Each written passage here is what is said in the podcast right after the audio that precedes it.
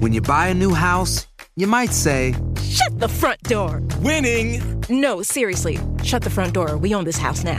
But you actually need to say, "Like a good neighbor, State Farm is there." That's right. The local State Farm agent is there to help you choose the coverage you need. Welcome to my crib. No one says that anymore, but I don't care. So just remember, like a good neighbor, State Farm is there. State Farm, Bloomington, Illinois. Welcome to Hacking Your Leadership. I'm Chris, and welcome to another Thoughtful Thursdays episode. A huge thank you to everyone listening right now, especially those of you who tune in every Monday and Thursday. Don't forget to follow us on Instagram at Hacking Your Leadership and leave us a review on iTunes. Also, if you find value in this episode and you aren't already a subscriber, we'd love it if you'd subscribe to our show now. For this week's episode, I want to talk about holding grudges. I want to run through a little scenario here that echoes situations I've personally been in over my career, and I'm sure many of you listening have experienced something similar. While doing your job, you make a mistake. A stupid mistake. One that arguably you shouldn't have made. A mistake that wasn't rooted in a lack of training or experience, but rather immaturity or expediency or laziness. You're a good employee the majority of the time, but we all have off days, and these kinds of mistakes can happen to the best of us. And right when you're in the middle of making this mistake, as Murphy's Law would have it, your boss or someone in a position of authority sees it happen, or they find out about it shortly thereafter. Typically what comes next is a conversation between you and your leader about the faux pas and what on earth you were thinking when you made this decision. Hopefully the mistake isn't career stalling or even career ending, and you get to move on after an uncomfortable conversation. Or so you thought. Instead, what comes next is the proverbial cold shoulder from this leader for weeks or even months. Little interactions between yourself and them seem strained. Their level of patience with you has plummeted. It seems like they're almost searching for reasons to catch you doing something wrong or even trip you up. You feel like you've served your sentence in the form of that uncomfortable conversation. Maybe something was documented, and that's never fun. But you're doing your best to leave the whole situation behind you and never make a similarly poor decision going forward. And yet at every turn, you're reminded of your mistake by a leader who wishes to punish you further. This isn't just disheartening, it's downright demoralizing. Have you killed your relationship with this leader? Have you lost their support? Will they attempt to influence others to see you negatively as well? Is your potential with the organization now in jeopardy? These are all very legitimate questions, and I'm not speculating. I'm speaking from the experience of feeling every single one of them myself. Now let's talk about how to fix these types of situations, whether you're the employee who is being treated this way, or you're the leader who's having a hard time letting go. If your leader is currently treating you this way, it's a fantastic opportunity to manage upward. On Hacking Your Leadership, we often discuss the importance of influencing people above you on the org chart, and how that's just as much a part of great leadership as it is to lead people reporting to you. Whether you find yourself in this situation and it's only been a few days, or it has been literally months, the absolute most important thing is to have a private one-on-one conversation. Not to give the leader a piece of your mind, but rather to apologize and attempt to move forward. Apologize? Shouldn't they be apologizing to me? Yeah, of course they should, but they aren't. And you're the one who, at the moment, will benefit more from having a good relationship with this person, so you get to be the adult. Your other options are leaving the company, something that should be a last resort, or continuing to work with this cloud hanging over you, and that shouldn't even be a consideration if you're career-minded at all. So you swallow your pride and you have a conversation. Okay, what should you say? Start with, "Hey, I could totally be misinterpreting things here, but I feel like there's been tension between us ever since that conversation we had a while back.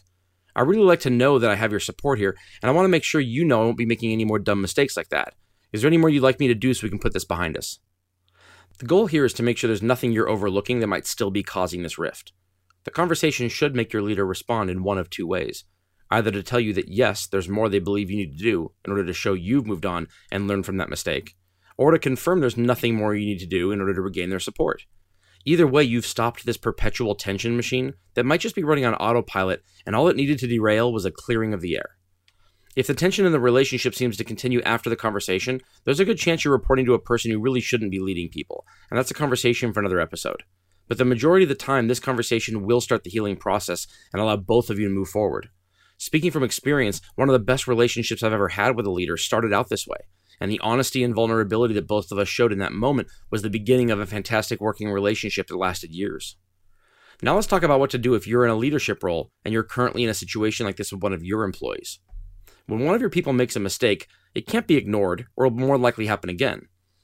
And you as their leader have many different ways you can address the situation, but you absolutely only get one shot at it. So you better make sure the response is appropriate and measured and in line with the responses other employees have gotten while making similar mistakes. One of the reasons performance counseling sometimes gets delayed for a day or two is so leaders can take the time to research everything so they're more likely to respond appropriately. But regardless of your response, your job as the leader is to immediately move on like it never even happened. Lead with amnesia. As far as you're concerned, the issue is resolved. It was resolved the moment your performance counseling with the employee ended. If what that employee did was so egregious you can't possibly detach yourself emotionally from the situation and avoid holding a grudge, you're no longer capable of leading this person.